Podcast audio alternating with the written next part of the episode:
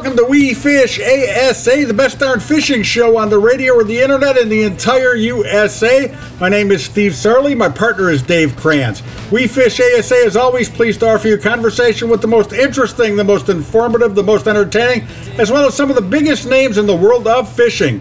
We Fish ASA is brought to you by the proud industry members of the American Sport Fishing Association, especially St. Croix, the best rods on earth. Calcutta, makers of a line of products that fit your fishing lifestyle and passion, and Daiwa.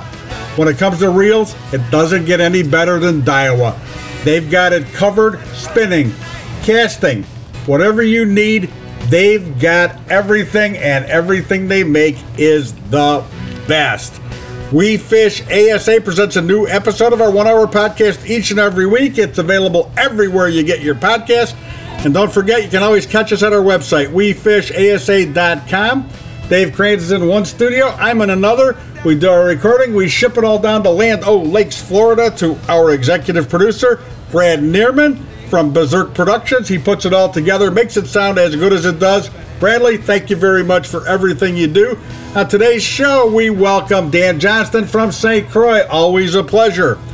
Something a little bit different for us. We've got a guy on. His name is Hank Shaw. He is a James Beard award winning chef. Wow. He's not just a chef, he's a fisherman, he's a hunter. He specializes in cooking game and fish. He's got a new book out Hook, Line, and Supper. No catch and release for Hank Shaw. Well, not all the time. It's okay to eat some catch on occasion, and Hank Shaw is going to talk to Dave Kranz about how he does that. That I get to visit with the best fisherman on the planet. Come on, I dare you. Tell me somebody who's better right now than the one and only Jacob Wheeler. I don't think you can come up with a name for me. Jacob Wheeler on shortly. But first, let me introduce Dave Kranz, who is pleased to introduce our good friend Dan Johnston from St. Croix, the best rods on earth. Here you go, David. Take it over. As Steve said, I am Dave Kranz. This is the We Fish ASA podcast, and this segment is brought to you by St. Croix, the best rods on earth. And I welcome back Dan Johnston. How you doing, Dan? Great, Dave. Thanks for having me. Oh, no problem. We uh, we're going to talk today about rivers versus lakes, and there is a difference. Uh, and there there's differences and there's not differences, but you have current, you got wind, water color, rising, falling conditions. Uh, uh, a lot of things with bait choices, colors, the size that you might use, and uh, and even the cover that you might fish in a river. And and uh, I'm going to congratulate Dan. He just had a, a, second place finish up on the Mississippi River, and and hey, perfect topic to talk about rivers. You kind of know what you're talking about there. Well, that day we did. It was a partner tournament. Buddy of mine from Cedar Rapids and I here fished the 10K up there, and very blessed. And I tell you, the biggest a thing I appreciate is just the honor to go against all those great fishermen. I mean, that's a that's a field up there that I have nothing but respect for. Uh, so to come out second was a true blessing. But yeah, it was the river and summer, and so it really fits this topic well. It does. So. Uh, where do you want to start on this? River versus lake. Give us some obvious and maybe not so obvious differences. Yeah, you know, obviously the river current much, is much more of a factor, but we've also talked about wind creating current, and that can be in rivers and lakes. But I would say this.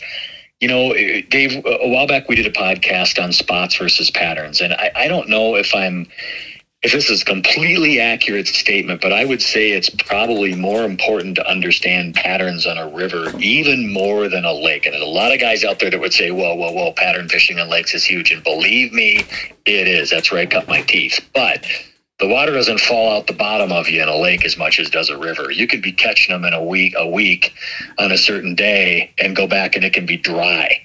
And that is what I'm talking about. You've got your levels and when the water comes up in a river, you can get it, it can become dirty.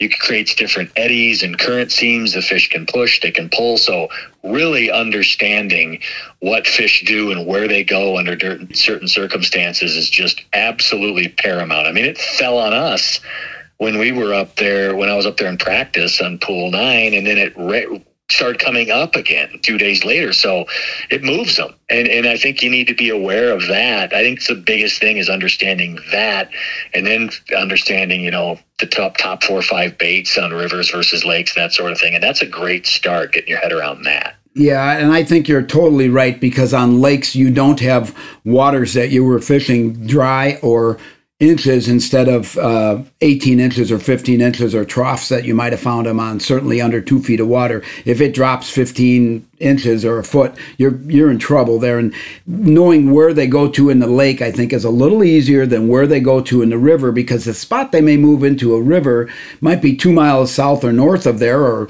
east or west across the river but the spot they move to in the lake is generally the next break. So i, I think that's great uh, comparison and and what's what is different there. So uh, um, you talked about falling and rising water, color of water. What you know, what do you want to hit on next? Because the uh, you know what is the key when when the water goes up or the water goes down and generally when that happens on the way up it gets dirty on the way down sometimes not the case sometimes even clearer what what do you think uh, on those yeah one thing about falling water i would say this about lakes or rivers um, and obviously, it falls a lot more, you know, uh, quickly, and if the effect you have is more in a river. But one common denominator is points, and we call them dump out spots, or like let, let's say you have you have a big bay and the water's falling, a lot of times those fish are going to pull to that point as the water dumps out in the bottom of the bay. It's the first place I check every single time. And then if you go to that and you find where it's got sand and deer tongue and good stuff on the river and a point and you got a little bit of baby current on it boy more times than not they're there. And then you just go on your navionics or lake master and find a hundred spots like it and go looking and that's why we put 200 bucks of gas in our fuel in our boats in a couple days figuring that stuff out. But that's a huge huge huge thing on falling water. And another thing in terms of rising water is those fish will actually push and they'll go to, you know, green bushes or gold for me if you can ever find that. Or sometimes they'll go to cut banks kind of close to safe areas and you know but they'll usually go they'll push and they'll go shallow. And what you'll find also is the bait fish do the same thing. You can catch them in shallow water immediately after water goes up I think it's a little easier in that scenario than in falling water unless it gets super dirty. Rising cold, dirty water is my most difficult thing in fishing. I just can't catch them.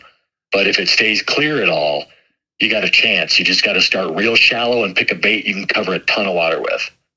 Okay, speaking of baits, what the is there a lot of difference in bait choices for uh, rivers versus lakes?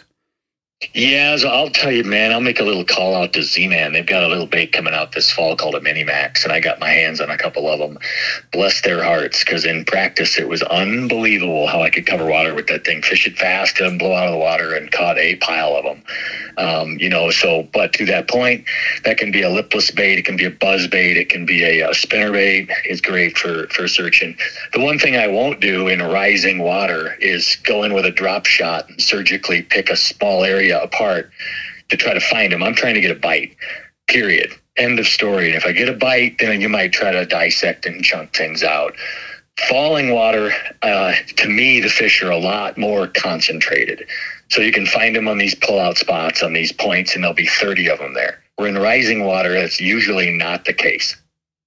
Okay, and that makes a lot of sense. So, not pulling out a drop shot. Um, so, what you're saying is when you're looking for them in the practice days, or if your fish move for whatever reason, you're using some kind of bait that you can you can find them, like a chatter bait or a spinner bait or a swim jig, that type of bait. Exactly, and, you know, like I explained, but then to the to the converse of that, in falling water, if I get to a spot where I really think they are, like the point we just explained, I might throw ten baits at them Maybe they want a Carolina rig dragon. Maybe they want a topwater or what we do we don't know, but the spot on falling water is more predictable than a spot in rising water. I guess is what I'm trying to say. At least for me, when ri- when water is rising and clear, I'm throwing a bait where I can cover a ton of water with. Where in falling water, I'm looking more for spots, trying to figure out how to catch them because I'm pretty sure they're going to be there.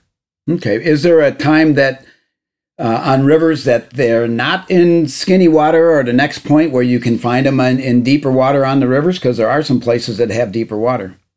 That's what's so awesome about fishing is once you think you got figured out, you get thrown in nine circles and you spin out and have to start all over again. I can't tell you how many times you look at a map and you're like, they absolutely have to be here. They were here last week. The water's dropping, and they're going to be here. And you go there, and they're not. And that's that's when it could be a situation where maybe instead of solid deer tongue, they're in more patches of it, or maybe the current's not quite right, or whatever. That's when you got to let the fish tell you what to do, and that's why you just got to keep running around and and try to get a bite. Um, so it, it's you know some of this is kind of predictable based on history, but I think it goes back, Dave, to that podcast we did a while back. We need to be adept at patterns more than spots. We need to understand why you get that bite and get our head around that and apply it to other places instead of going back to history and those old spots because sometimes they can dry up. Number one, and number two, other people know about them. Yeah, absolutely. Now, one thing on the rivers eh, that's different than the lakes is you can have cover that is covered for miles. You can have riprap, you can have pads, you can have islands with chutes through it, you can have sandbars, and they can continue forever. Is that just a uh, a guess on where to start on that, or do you start on one end or the other? Do you start in the middle? How do you dissect when you have that much of one type of cover to find the right areas?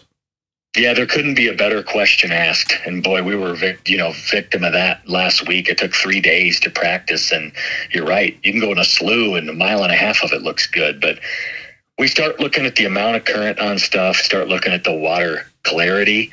But more importantly to me, I'm always trying to find what we call the spot on a spot. For example, if you get a 100 yard stretch, what three or four parts of that stretch are different? And I'm not just talking about what you can visually see. That's why we use, you know, side imaging or structure scan. And uh, I have forward look now, which is amazing, but also just 2D. And let's say you're going down a bank and it drops off two feet, a little sand drop or something. You can't see it with the naked eye, but mark that kind of stuff and fish it because if you just get lost going to, towards everything that looks great to your eye, man, you can just spend hours up there and not get a bite. Whereas sometimes if we just find that spot in a spot, maybe it's one, two, three spots in a 200 yard stretch that are a little different. Anything different about it can yeah. pay off really good for you. Yep, and that's that's good advice. And look for something that's different because it is massive. Okay, uh, one last question on this because we're going to run out of time. Um, on the lakes, we see d- birds dive bombing, and you know, obviously minnows are being pushed to the top, whether it's smallmouth or, or largemouth. On the rivers, I've seen places where I've seen birds. Most of the time, it's been on wing dams, but I've also seen where the pelicans line up on dead timber, and those pelicans are never far. This is within the Upper Mississippi River, are never far from where their food source is. Have you had success fishing those type areas? Yeah, we looked at birds in a few areas last week, and specifically those herons that are standing on main river points hmm. inside cuts, and they're standing there for a reason. I mean, they just are. They're better fishermen than you or I, Dave, will ever imagine to be, and they do a lot better every day than we do. So yeah, I mean, we, you know, we get more diving birds in lakes than rivers. At least mm-hmm. in my experience. I, I, mean, I'm I'm looking at especially in the fall, the diving gulls to me it is one of the is huge because the, the bait fish lift up in the water column. But anytime you can see anything predating on bait that's not a fish is a tell. Uh, hundred uh, percent, and uh, we need to pay attention to that. At least go try it and because that bird's standing there for a reason. So yeah, absolutely, that's a factor. Excellent. Always good information. Thanks for being on the podcast, and again, Dan, we appreciate it. Yeah, thanks so much, Dave. Oh, no problem. That was Dan Johnston. Uh, we always love to hear his information. Uh, I am Dave Kranz. Steve Sarley is remote, and this segment was brought to you by St. Croix, the best rods on earth. The We Fish ASA podcast will be right back.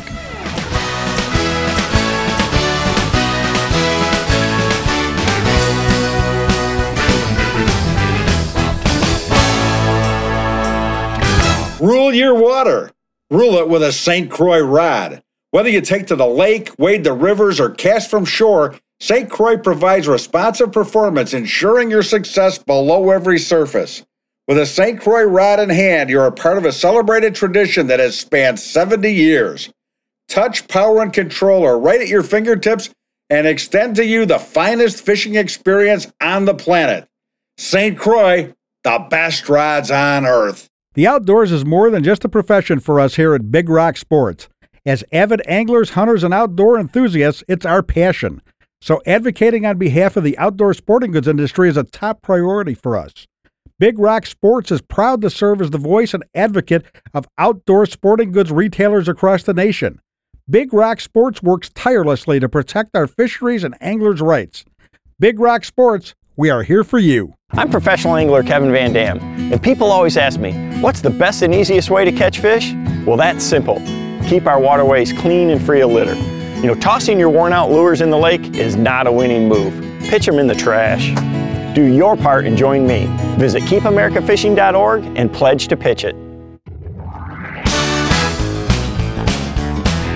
Welcome back to the We Fish ASA podcast. I am Dave Kranz. Steve Sarley is remote, and this segment is brought to you by Calcutta, an outdoor company that builds gear and apparel for those with a passion for the outdoors.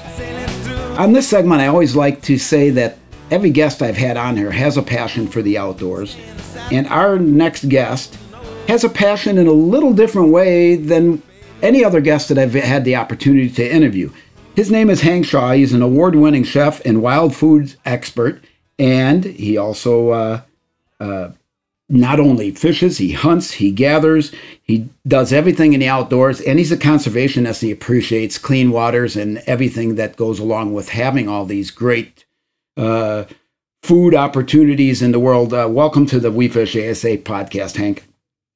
Thanks for having me on. Oh, excellent. Do you, uh, you know, uh, I think you have five books now, correct? I do. Okay, tell us how did you get started in, in this whole thing? Give us give us a little background for the listeners of, of who Hank Shaw is.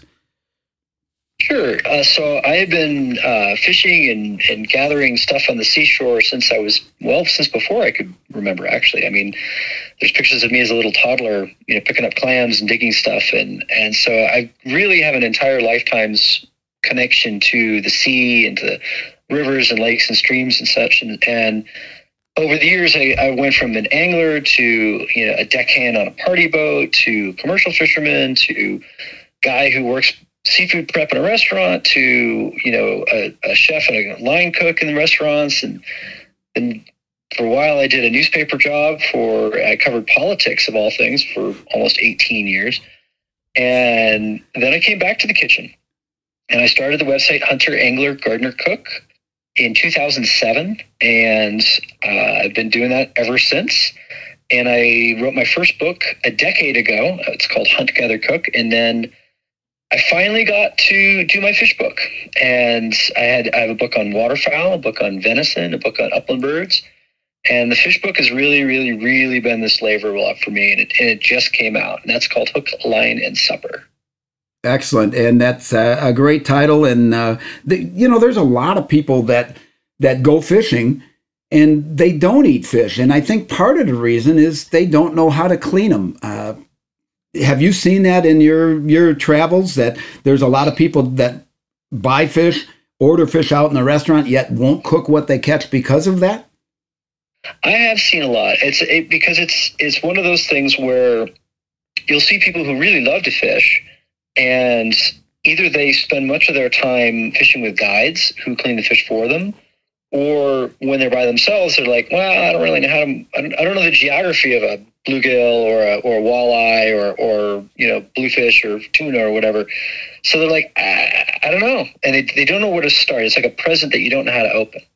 Yeah, and there, there's a lot of information out there uh, on how to clean fish and what to do. Does does your book cover that in a, in a chapter about cleaning? It does. The whole front section of the book deals with the basically this book picks up the second the fish comes over the rail. And it's everything from how to how to properly handle your fish on board or or at the shoreline and all the way to, you know, obviously the cooking aspects of it. And I include how to break down fish from, you know, a regular shaped fish to a flat fish like a flounder or a halibut to I, I have a special session on pike because pike have a uh, an extra set of bones that can flummox some people, and uh, you know, and even even things about how to clean crabs and and oysters and that kind of thing. That's excellent. And the pike, yeah, they have, with that Y bone that they have in them. If you don't know how to take that out, um, you know, it, it can be a challenge. But uh, one thing about pike, I, I think they're very distinctive tasting, and, and people think, oh, they when they come out, they they're slimy and they smell, but boy, they have a great flavor, don't they? They do. They do slough sharks or snot rockets, whatever you want to call them, and uh, and yeah, they're, I mean they're fun to catch, and they have a very distinctive smell. But then again, so does king salmon, and and I don't think it's a bad smell. It's just like oh, that smells like pike. Yeah. and that smell does not carry through with the, with the meat, especially if you skin the fillet. Are there, there? That's a real good question. There are there uh, some fish that you to prepare them properly. You do want to leave the skin on. all the time. In fact, most fish, most fish I will leave the skin on because the the skin of most fish, when it's cooked crispy, is just like a it's like a potato chip on top of your fish, which hmm. is kind of extra special. Yeah, we used to uh, pan fry bluegills, and uh, and we would gill them, gut them, take the heads off, you know, after scaling them and everything, and and those fins were, like you said, they're like a little potato chip, and they were flavorful, and uh, uh, definitely do that. Now nowadays, I do fillet my bluegills because uh, uh, I love them on Taco Tuesday, and they, they make such a great. A taco, and I, I I think probably are there any fish that you probably couldn't use on a fish taco? Um, I don't know. I, I just actually made a sardine taco just the other day, um, and even that was good. So I'm trying to trying to think of anything that isn't good on a taco, and I'm um, I don't know. Maybe maybe raw clams. I don't know. Yeah, yeah, maybe not. And that's you know, I you, you think about the uh, uh, clams and crabs and everything else that's out there, uh, uh, crawfish and different things. There's so many things out in the wild that we can go out and obtain and and eat them. And I enjoyed reading uh, on some of the information uh, uh, in looking into what you do um, that you very rarely uh, have bought anything from a store or you know eat fish out you you gather it or you catch it or uh, hunt it or collect it somehow and I, and I think that's great and uh, there's nothing better than a fish that you caught that day and you don't freeze it and eat it, eat it that night is is there Yeah, I love. I mean, it, it, I have a plan as soon as I'm getting my car to go home. You know, uh, if depending on what I catch, I'm like, I'm gonna do this or this. I'm gonna do make some fish stock out of the bones and make some rice with it, and and I'm gonna grill some of the collars, and you know, I'm gonna. I, I often end up freezing just the fillets because I've eaten the whole rest of the fish in the first day or two. yeah yeah and sometimes if you get a big one you have to do that uh, you, you Yeah, have yeah. So how did how did you get in um, from working in the restaurant industry as a line cook? That is that how you got into cooking? Yeah, yeah. So I, I even before that though, the reason why I wanted to actually do that as a job was because I'm the last of four, and there's a pretty big gap between me and my my next sister. And so my mom and my stepdad really like to go to nice restaurants. And and when it's only the one kid and the one kid actually likes food, I got a chance to be exposed to really, really good food at a young age. And I I've always been kind of a you know, a guy with you know champagne taste and and uh, and Chevy Chevy budget, but working in a restaurant, you get exposed to some of this amazing stuff that you would never really see anywhere else, and and I wanted to be a part of that. No, that that's neat, and I don't want this to get away. The the new book is uh, uh, Hook, Line, and Supper, and and what's the easiest way for them to find this book or, or get to your website? Probably the easiest way to get it is to get it on Amazon.com. But you can you can get Hunt or Hunt Cooks. Uh, it's my first book. You can get Hook, Line, and Supper literally wherever fine books are sold. So your local bookstore, Barnes and Noble, um, my website. I do sell signed copies, uh, and that's uh, Hunter Angler Gardener Cook, and you can get to that at huntgathercook.com. huntgathercook.com. Excellent. And we'll mention that again here at the end. I just didn't want to let it get away. And a lot of times people will uh, be, you know, they're listening in a vehicle or something like that. And then they're just like, oh, wait, I'm, I'm driving. I can't write this down. But we'll, we'll mention it again. The nice thing about the podcast is they can go back and listen to it as many times as they would like. And, and that's, that's a good thing. Uh, I noticed you that you're also on the gathering with the plants, and, and I would imagine like wild mushrooms, morels, that type of thing, depending on where you're at in the country. Uh, do you incorporate some of those into your recipes also? I do. I do it a little bit lightly in this particular book because you know there's you don't want to overwhelm somebody. I mean, it, I absolutely do what I call chefy dishes that are completely wild, and I love to make dishes that are symbolic of where I was fishing or where I was hunting. And so I did a dish once after catching walleyes up in uh, Lake Sakakawea and, and near Minot, North Dakota. And it was all of the things on that dish were very, very, very North Dakota. And I love doing those kinds of dishes. But I, I also recognize that that's me stretching.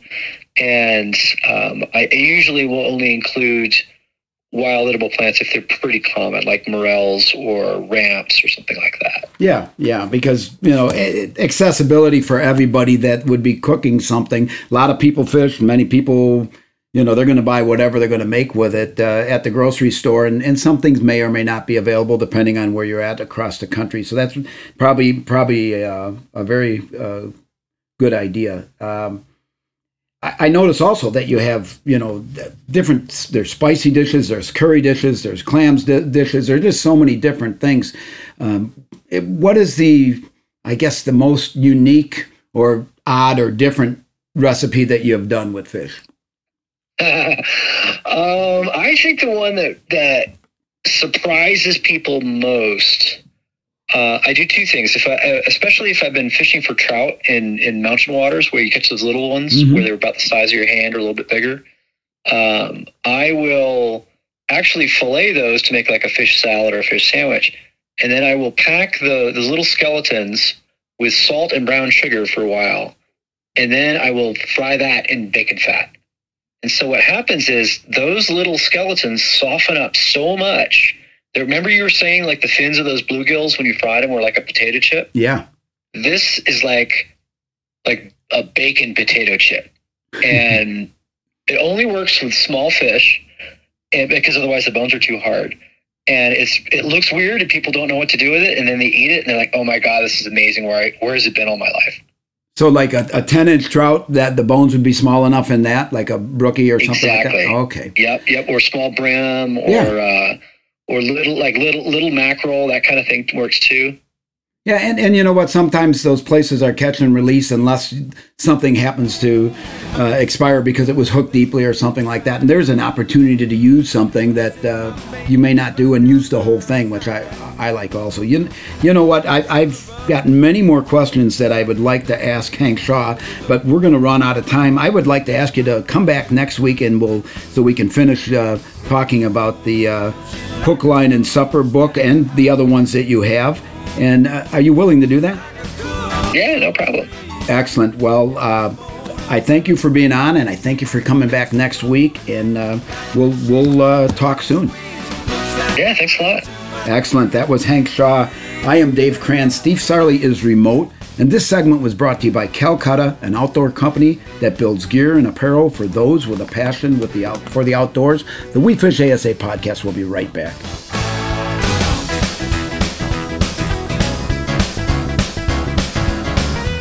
The outdoors is more than just a profession for us here at Big Rock Sports. As avid anglers, hunters, and outdoor enthusiasts, it's our passion. So, advocating on behalf of the outdoor sporting goods industry is a top priority for us.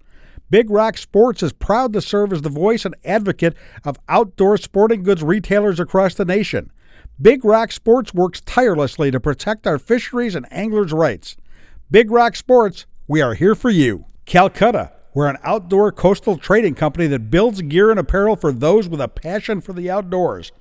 Born in the back of a Florida bait and tackle shop, Calcutta was created with a rebellious spirit and a goal to offer hardworking outdoor products at a reasonable price. Calcutta builds the products that fit your lifestyle. We're on a mission to help you reclaim your free time and to declare mutiny on the mundane. Depend on Calcutta Gear and Apparel. Bass anglers have heard it all when it comes to manufacturers having the best casting reel. Well, Daiwa can back it up with the Tatula SV. The Tatula SV has three key features that make it the most versatile casting reel on the market today. The SV spool is a lightweight aluminum spool allowing for long control light lure casting. Magforce Z gives you the option to set a precise casting range no matter what lure or wind situation. The Daiwa T Wing system reduces line angle and friction when casting. Distance, control, and finesse like no other reel on the market. Tatula, the ultimate finesse long cast system designed by Daiwa.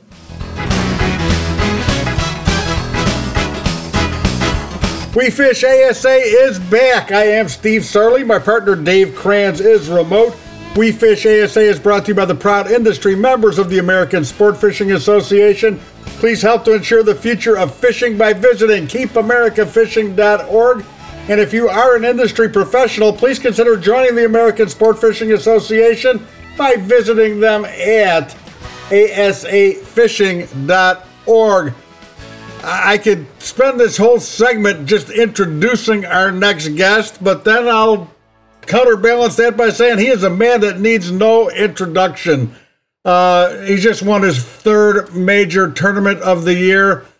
I, don't think I'm uh, saying anything uh, that's outlandish by introducing him as right now, 2021. He is the best bass fisherman on the planet. Please welcome the one and only Jacob Wheeler. Hey, Jacob, how are you?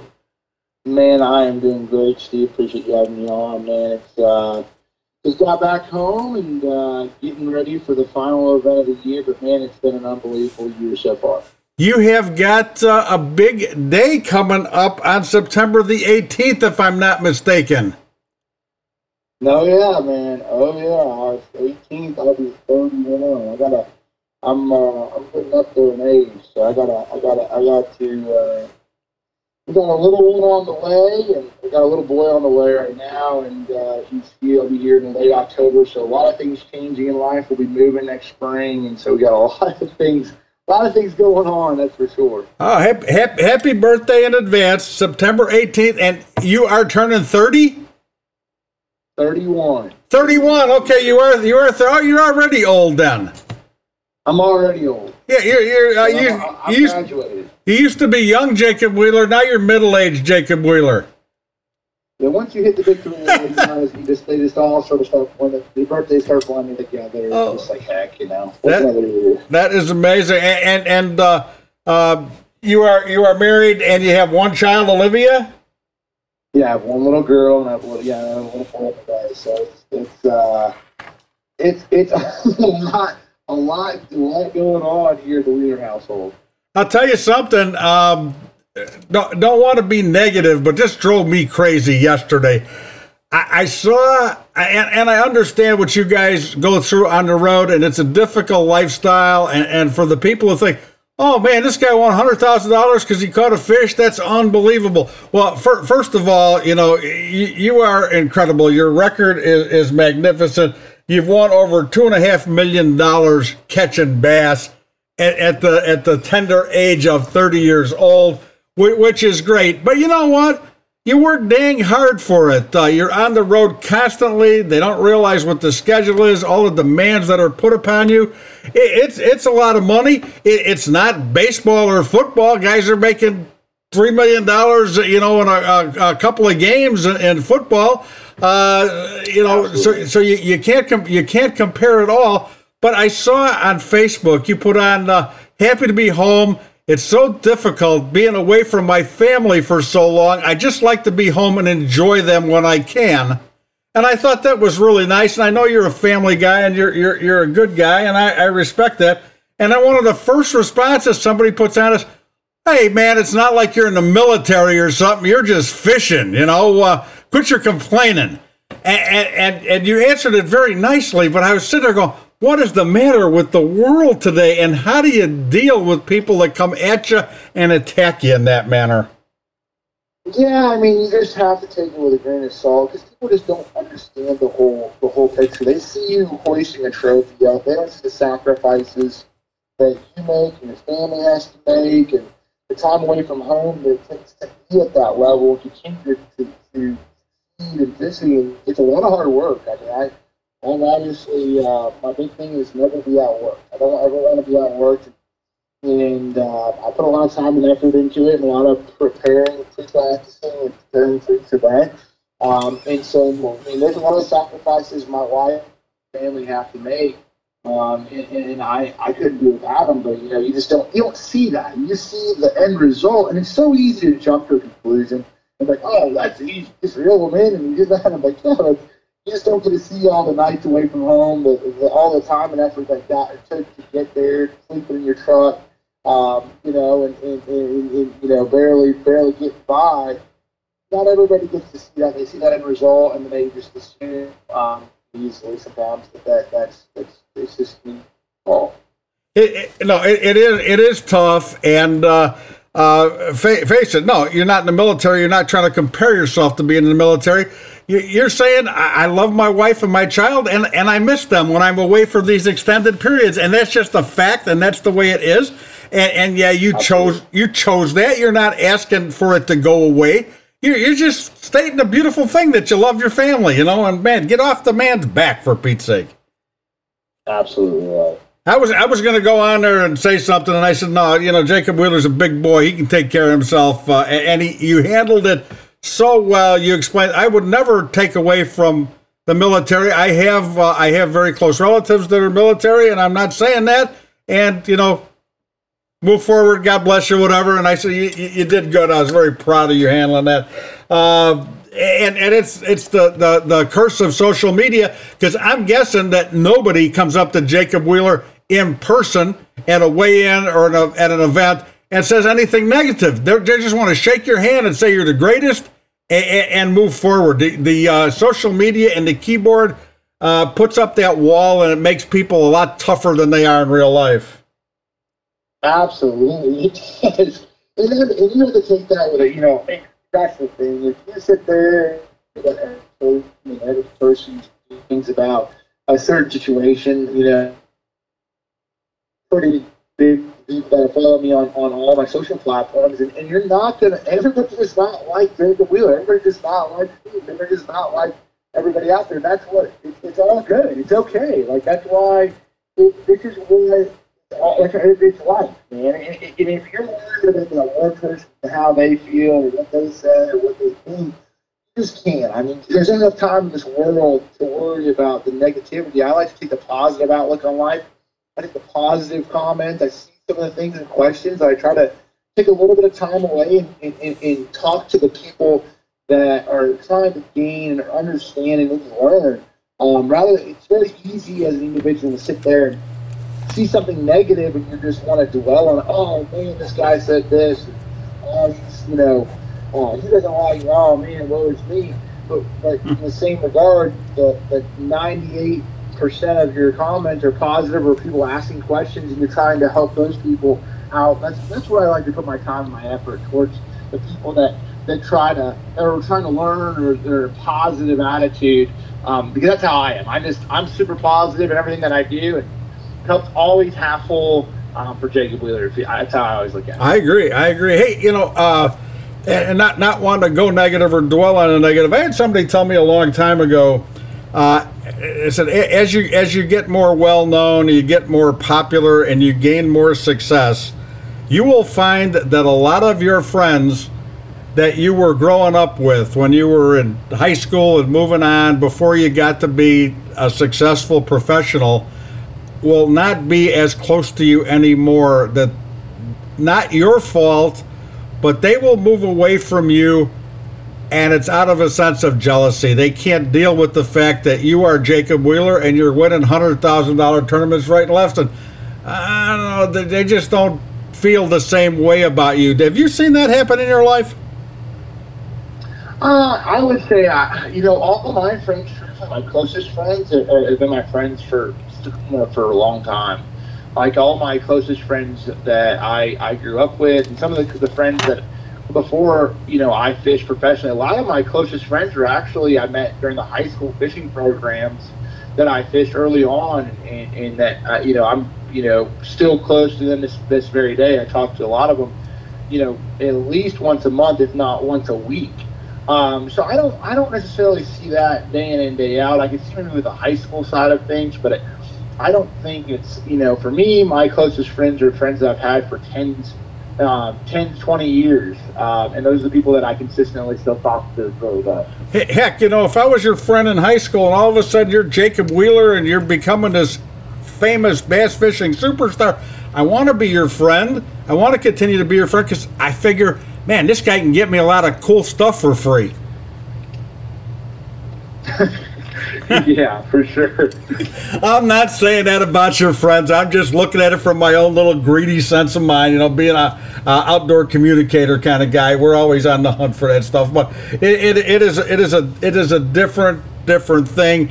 And uh, you know, looking at your schedule and talking about missing home, do you see expanding your fishing and, and trying to get in more events? Because other other than the, the, the, the Major League Fishing circuit, did you participate in any other events this year yet, or do you have any coming up?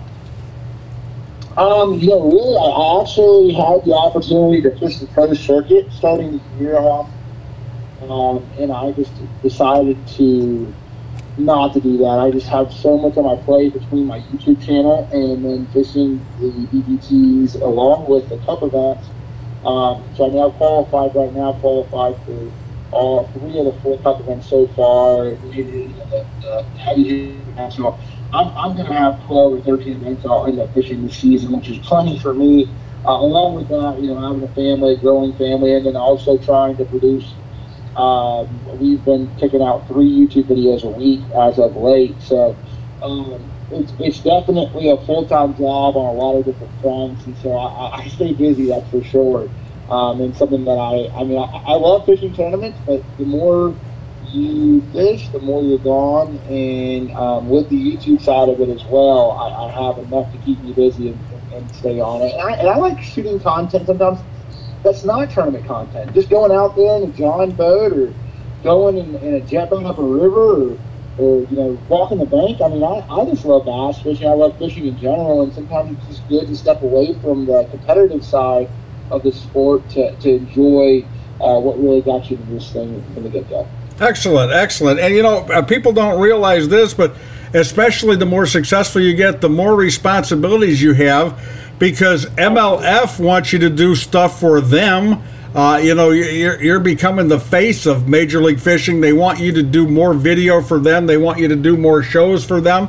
And the sponsor uh, responsibilities grow too. Uh, they're always in your ear Absolutely. wanting you to do filming. And people don't realize how many days a season that is and how many off days you're giving up because of uh, the people that are paying you wanting you to do things for them. Yeah, I, I, had a sponsor. I won't. I won't name him by name, but I asked him. I said, "Hey, would you uh, would you want me to fish twenty tournaments, or would you want me to fish, you know, ten and have you know or ten tournaments?" And they're like, "Well, I'd rather you fish ten tournaments because uh, we feel very confident that you're going to provide the deliverables and, and you're going to do well in those ten, and that gives us more free time to, to have you do certain things." so have to do stuff for us, and that's basically what they say. I mean, that's how they feel they know that you know the, the, time off is not time off always, and you have to realize that. You, know, you have you have obligations for every sponsor, and every partner that you work with, and um, I'm thankful to have a great group of partners. But you know, you they they require certain things for you to help them out on, and, and I'm you know it's I wouldn't be where I'm at without the partnerships that I have you know right now. Excellent, excellent. Let's take a real quick break. We've got uh, the best fisherman on the planet, Jacob Wheeler, with us. We're going to take a uh, quick break, let our sponsors have a word. We're going to talk to Jacob Wheeler about his sponsors. I'm Steve Sarley. My partner Dave Kranz is remote. We Fish ASA will be right back with more Jacob Wheeler.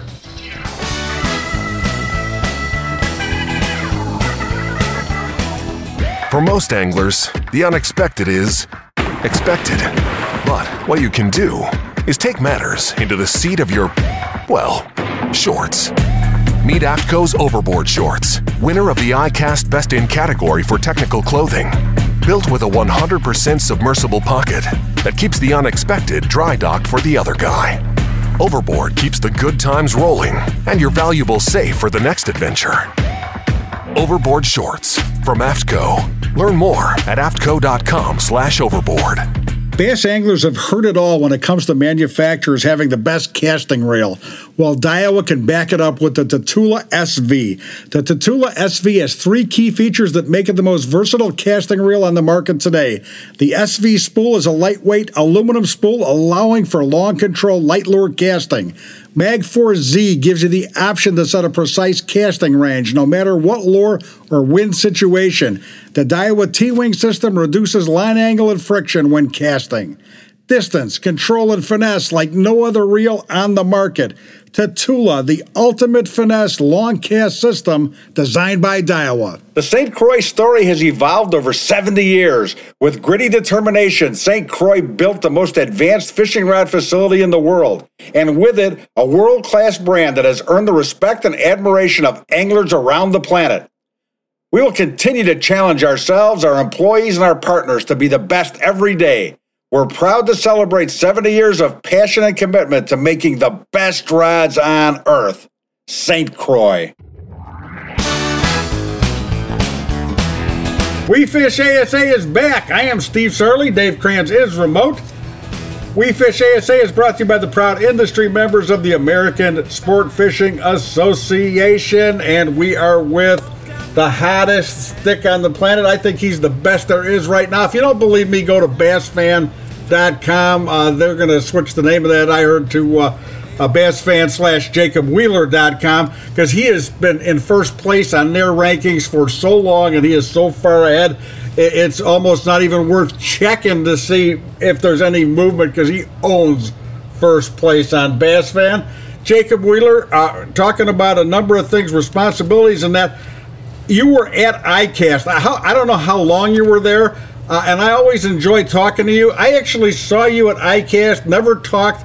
I probably saw you for 30 seconds. Uh, somebody, somebody had a microphone stuck in your mouth. You're talking fast.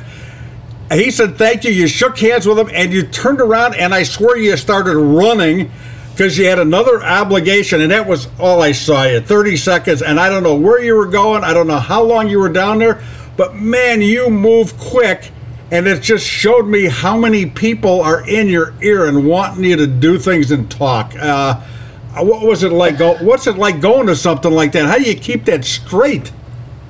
Well, I mean, it's good. I mean, it was great to see you know a lot of the the industry, you know, people from around the around the country coming to ICAST, see all the people there again, a lot of friends and, and that you've not seen face to face in quite a few years. And so it just always great to reconnect. But then obviously, yes, you have um, you're obligated to do several things. I had a lot of meetings, had a lot of video uh, content that I shot for individual sponsor, sponsors and partners.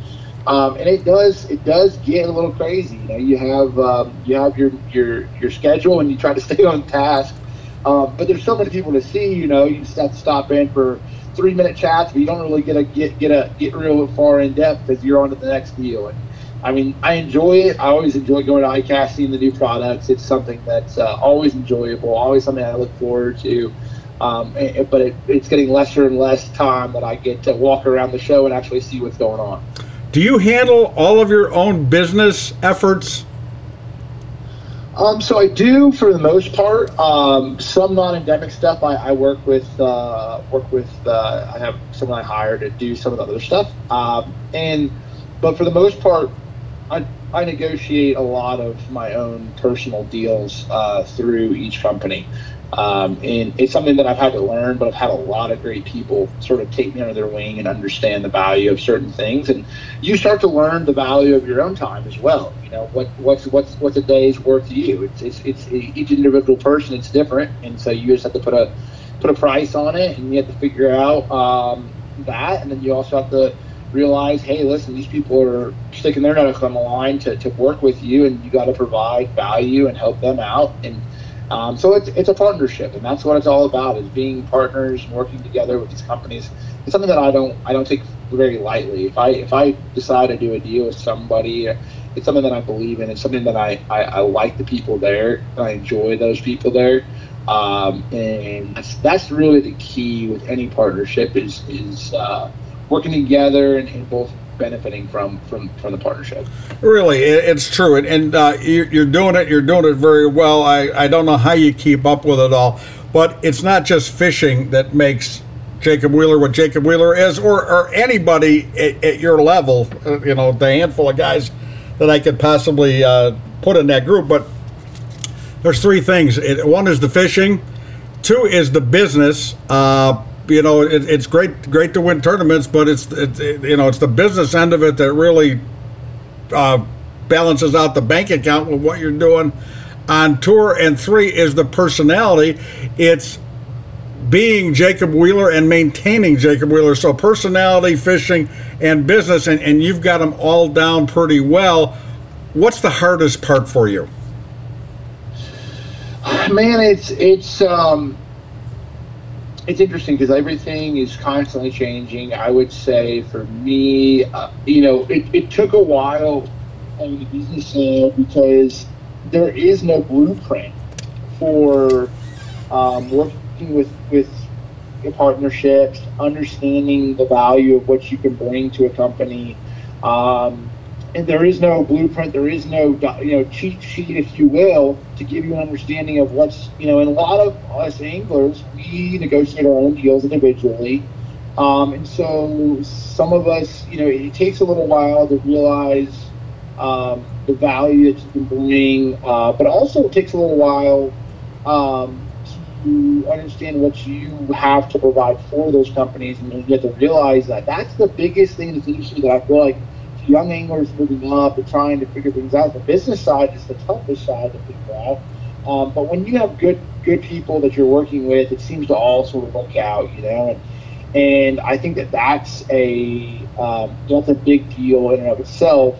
Just working with good people and surrounding yourself with good positive people, it, it always seems to help out. The fishing side takes a while because it's it's again it's it's learning different parts of the country, it's learning different patterns, it's learning different types of lakes, highland reservoirs, you know, grass lakes, natural lakes, um, Tennessee rivers, valley stuff, rivers.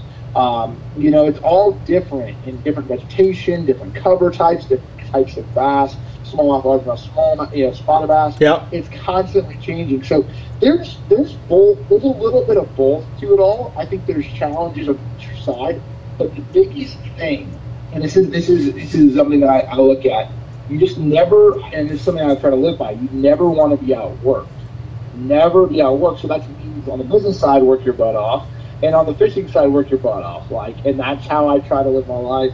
But at the same time, you have to step back sometimes and, and make sure you spend your time with your family as well because that's what really matters. Yeah, that's cool. You know, I, I, said I said part of it is the personality wise. Uh, you know, uh, the public face of J- Jacob Wheeler and being Jacob Wheeler and maintaining that. I, I, got a pretty good BS detector, and, and I've known you for a while. We've talked a, a, a lot of times, and, and, I think that you are the real deal. I think Jacob Wheeler's a, a nice guy, a smart guy, a hardworking guy, very loyal family man, and, and that's the Jacob Wheeler that I see. And, and I don't know if you have to work to maintain that or everything is natural. If I was to get your best friends in fishing, which would be Dustin Connell and uh, and Mark Daniels Jr. right now, and said, "Hey, give it what's the real Jacob Wheeler? When, when you guys are, are, staying in a place you rented a house for a tournament and, and you lock the door and you go and you're going to unwind is is he really this greatest guy in the world like I'm seeing in public? What is the real Jacob Wheeler like? What would they tell me? I mean I, I, mean I think I'm pretty much I mean as much as I'm, I'm shooting on video and everything else I, feel like I, I, I am who I am you know? I, I don't try to I think that's something you also have to learn as well. Is, is you you get comfortable who you are, uh, what you stand for, and I think you have to learn as you go. Like you're, don't be, don't try to be somebody else. Just be you. Like you know what I'm saying? Like just be who you are. Um, and, and I had to learn that early in my career. And it took me a little while. It took me a little while to figure that out because you see these people and you look at you know Kevin and Steve and some of the greats that have done done this, and, uh, and I look at Edwin as well, and you just you some sometimes it's easy to mimic a lot of what they do because um, you look up to those people so much, but then you have to just realize who you are and, and be your own person. That makes um, and that took a little while. Makes sense. Hey, you said you were moving. Where are you moving to?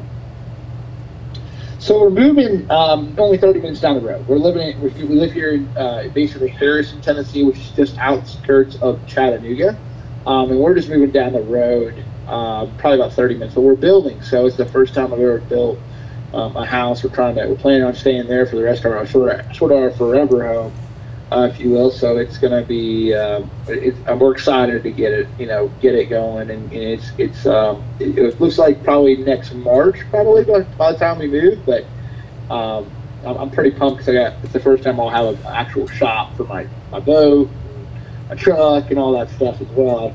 we, when we bought this place, uh, I, I remember I told my wife like the only thing I got to make sure is, is does the boat fit in the garage.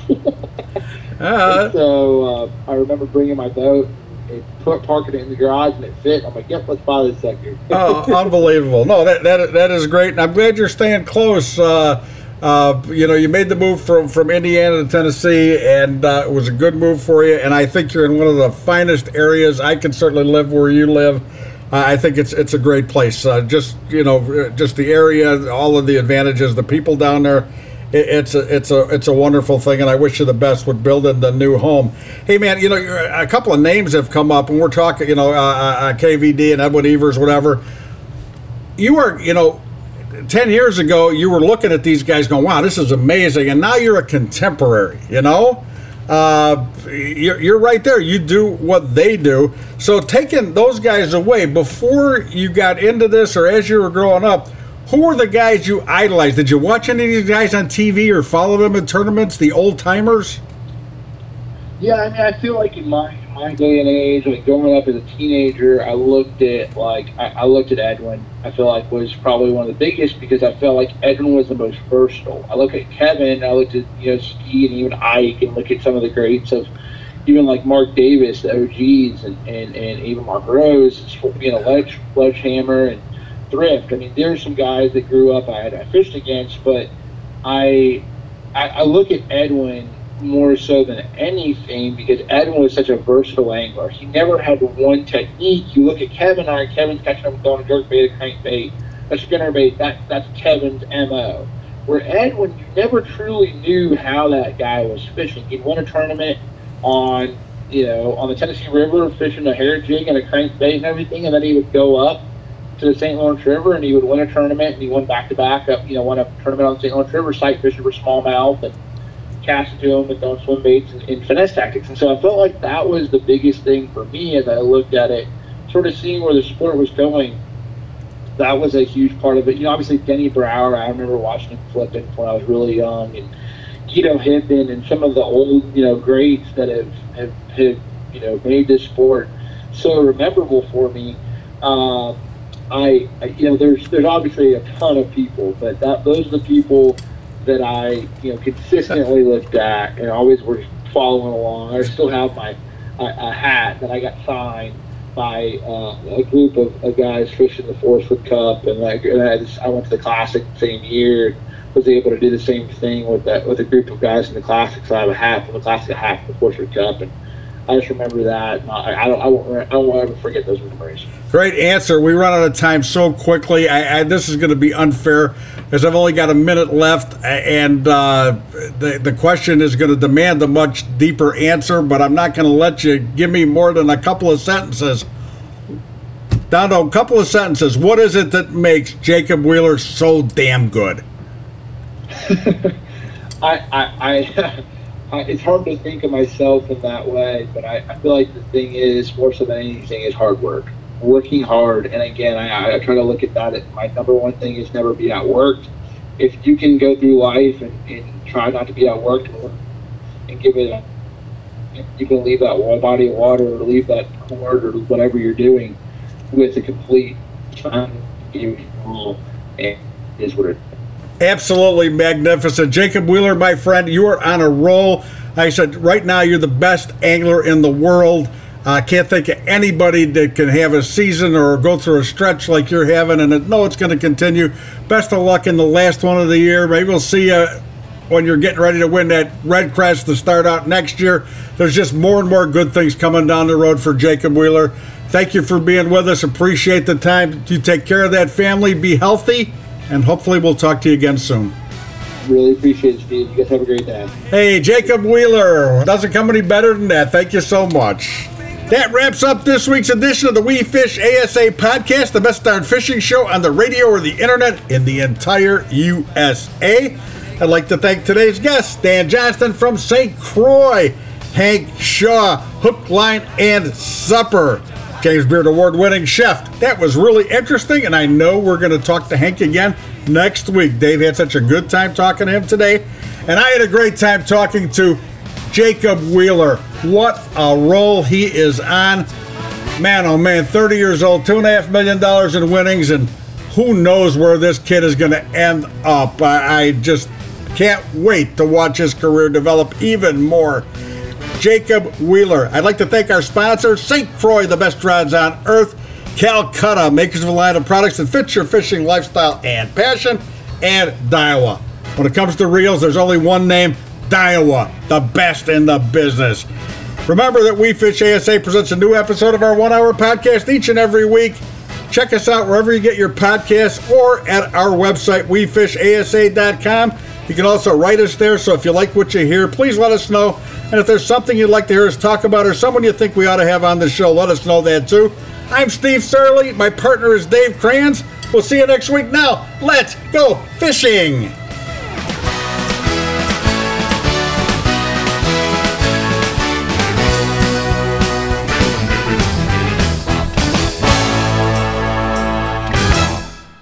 I'm professional angler Kevin Van Dam, and people always ask me, what's the best and easiest way to catch fish?